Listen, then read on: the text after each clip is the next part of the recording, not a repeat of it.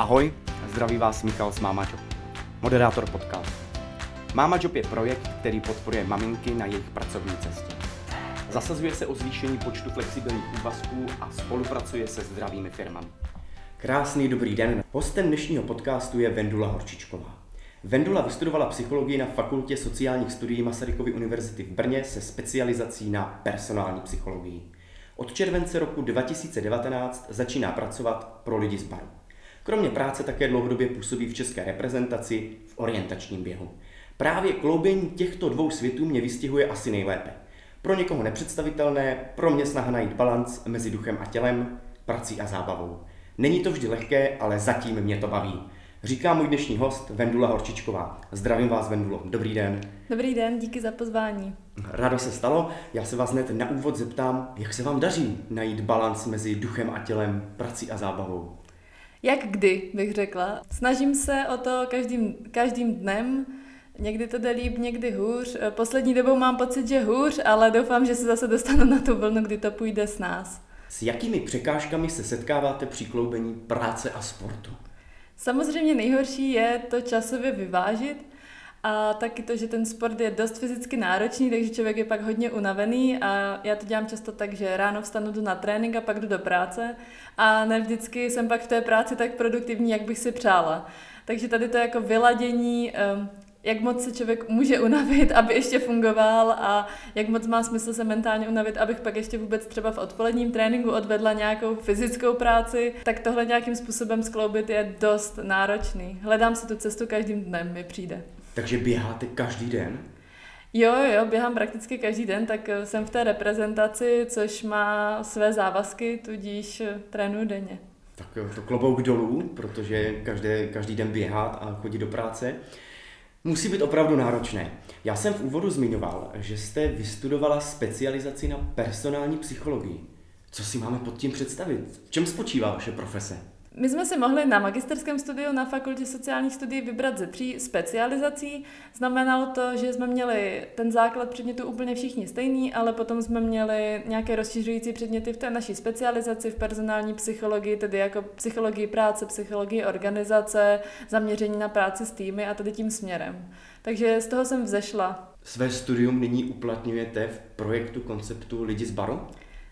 Jo, dá se říct, že jo, jsem za to strašně ráda. Směřovala jsem do té personální psychologie, když jsem si hledala práci po studiu, nebo když jsem si spíš plánovala hledat práci po studiu, ale tady ta nabídka lidí z baru se mě našla už během studia právě e, skrze to, že jsem byla zrovna na fakultě sociálních studií, odkud je vlastně většina uh, vedení naší firmy. Takže se to takhle pěkně sešlo, šla jsem na několik pohovorů a nakonec si mě vybrali a vlastně už eh, zároveň s dokončováním toho studia jsem nějakým způsobem eh, zaplouvala mezi lidi z baru a eh, od, od dokončení studia jsem tady teda naplno. Můžete tedy našim posluchačkám představit koncept, projekt Lidi z baru? Hmm, určitě se o to můžu pokusit.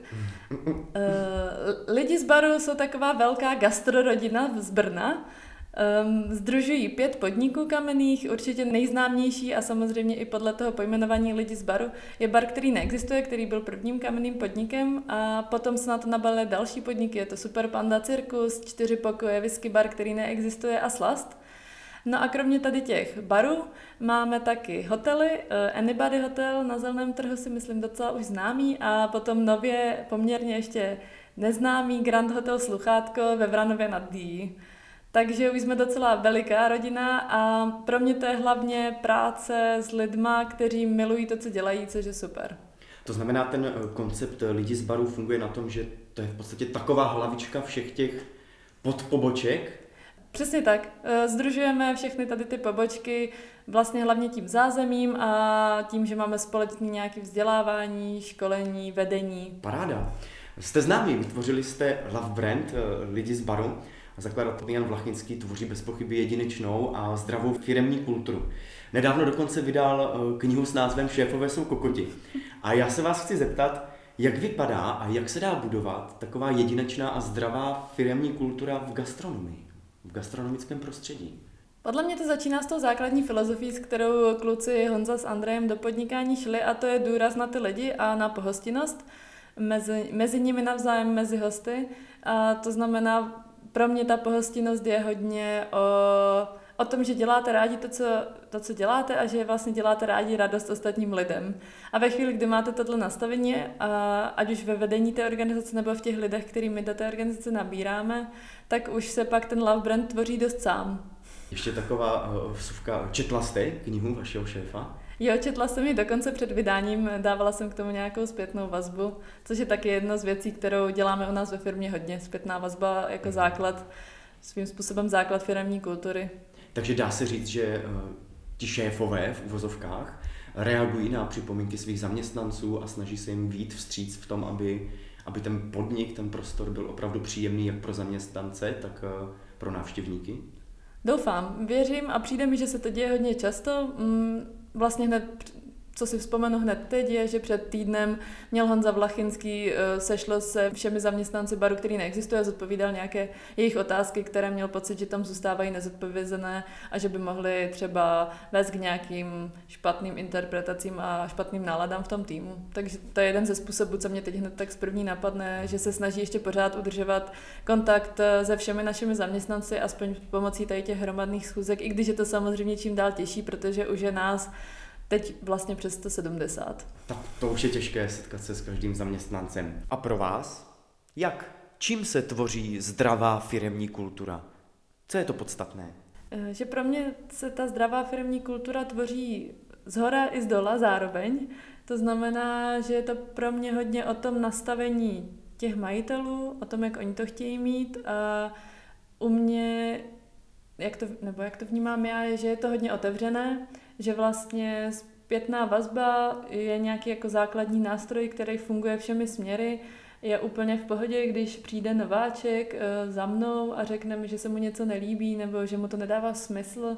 Naopak si myslím, že spousta nových lidí, co k nám přijde, tak může mít právě ten čerstvý pohled zvenku a je to o to cenější, když, eh, když eh, nám něco řeknou k tomu, jak to u nás funguje a i když to může být třeba negativní, Stejně tak, jako že to může být pozitivní. Teď budeme vlastně spouštět nový nástroj, který umožní těm lidem eh, nám to sdílet nejenom osobně a vlastně jmenovitě, ale budou moci ozvat i anonymně. Spolupracujeme s firmou Nenech to být. To znamená, že to je další nějaký krok, který vnímám k otevřenosti té firmní kultury u nás a k otevřenosti tomu říct vlastně komukoliv cokoliv v té firmě. Takže to je pro mě jeden z těch základních rysů. Mhm. A asi možná i jeden z nejdůležitějších, a to je opět zase ta zpětná vazba, která je pro vás důležitá i z toho venčí, z toho venku. Mm-hmm, určitě. Ono to s tím souvisí. Hm, s jakými výzvami se musíte potýkat? Přece jenom opravdu je to asi těžké řídit 170 zaměstnanců, nějaký mít přehled. Jaké výzvy tam spatřujete tady v tom projektu?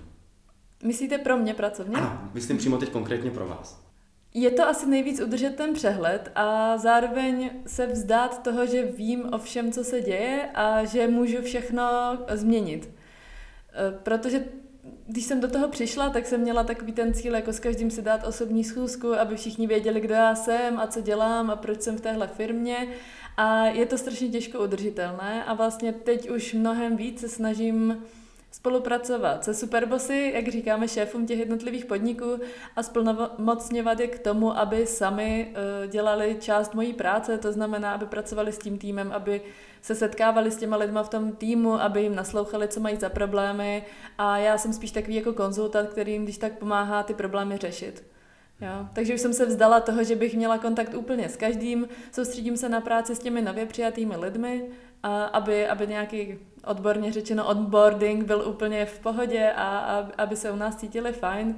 Ale už i to je docela obtížný, třeba konkrétně teď, když jsme vlastně nabrali v průběhu května až července kolem 40 lidí, tak to už je jako pro jednoho člověka neudržitelný. Mám nově jednu kolegyni, která mi pomáhá částečně mě, částečně na financích, ale i tak je to už jako na hraně.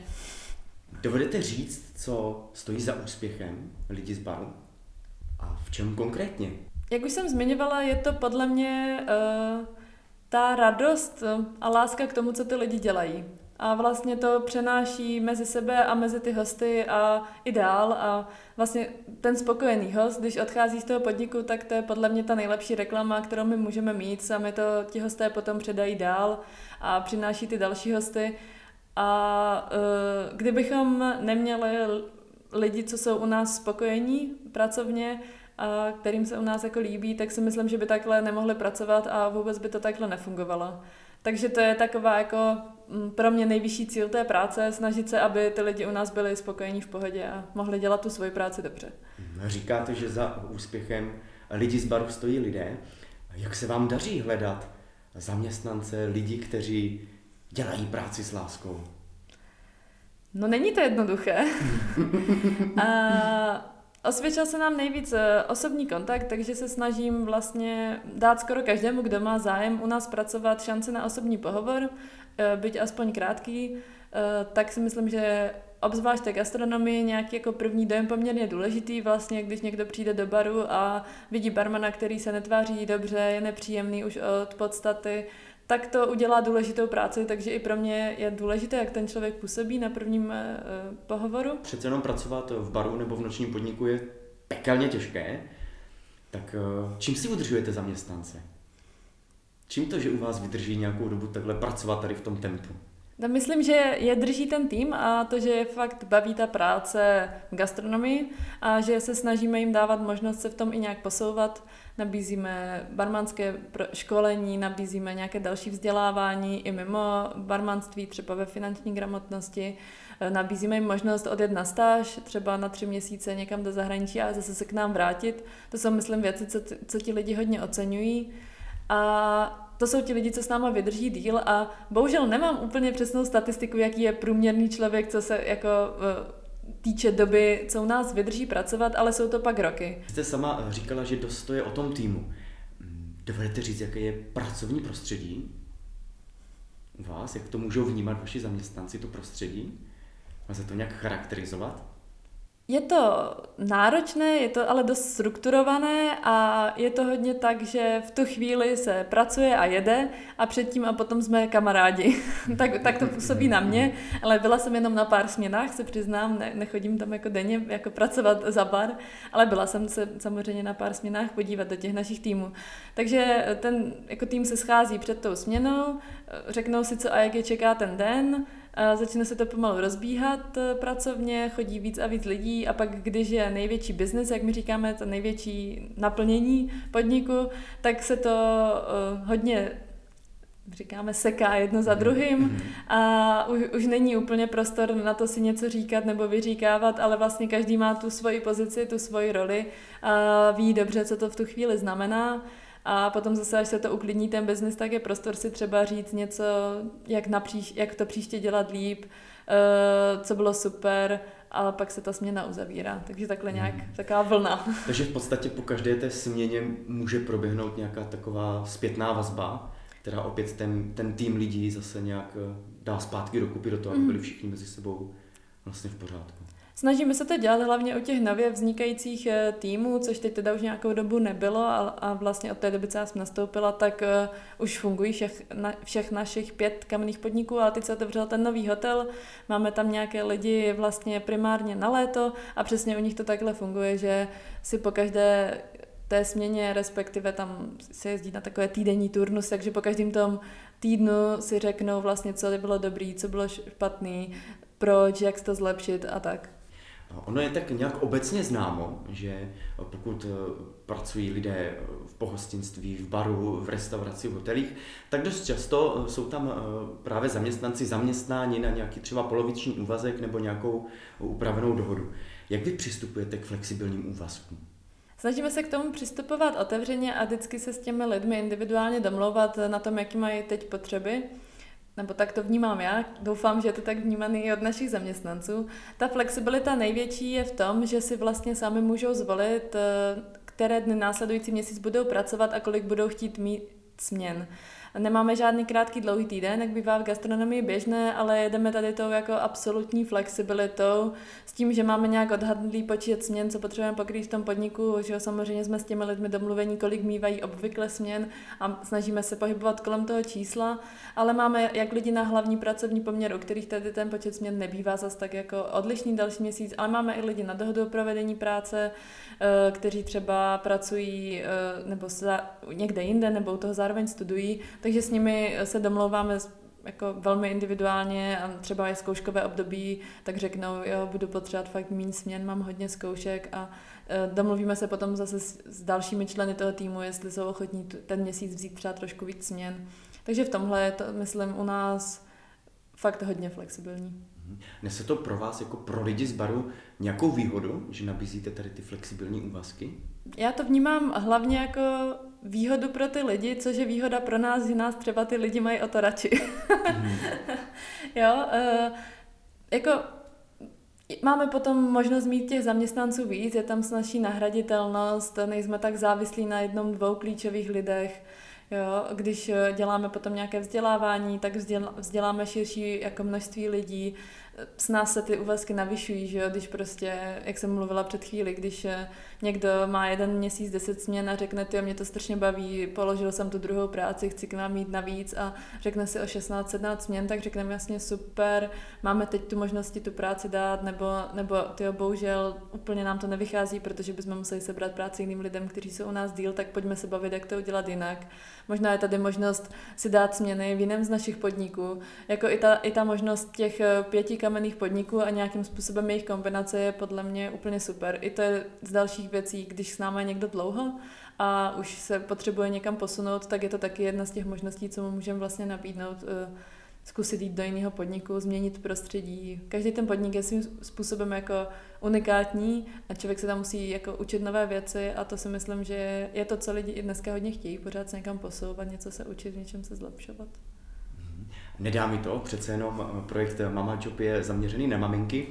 Pracují u vás nějaké maminky, které jsou třeba na mateřské dovolené, po případě máte nějakou maminku, která využívá právě těch flexibilních úvazků?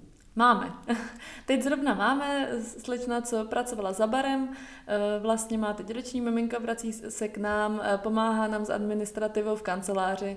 A myslím si, že pro nás ta práce s těma maminkama začíná už v době těhotenství, protože samozřejmě eh, práce v baru není úplně jako slučitelná eh, s jiným stavem, takže se snažíme zase individuálně domlouvat s tím člověkem, na co se cítí, v čem chce ještě pokračovat, co už jako nedává smysl.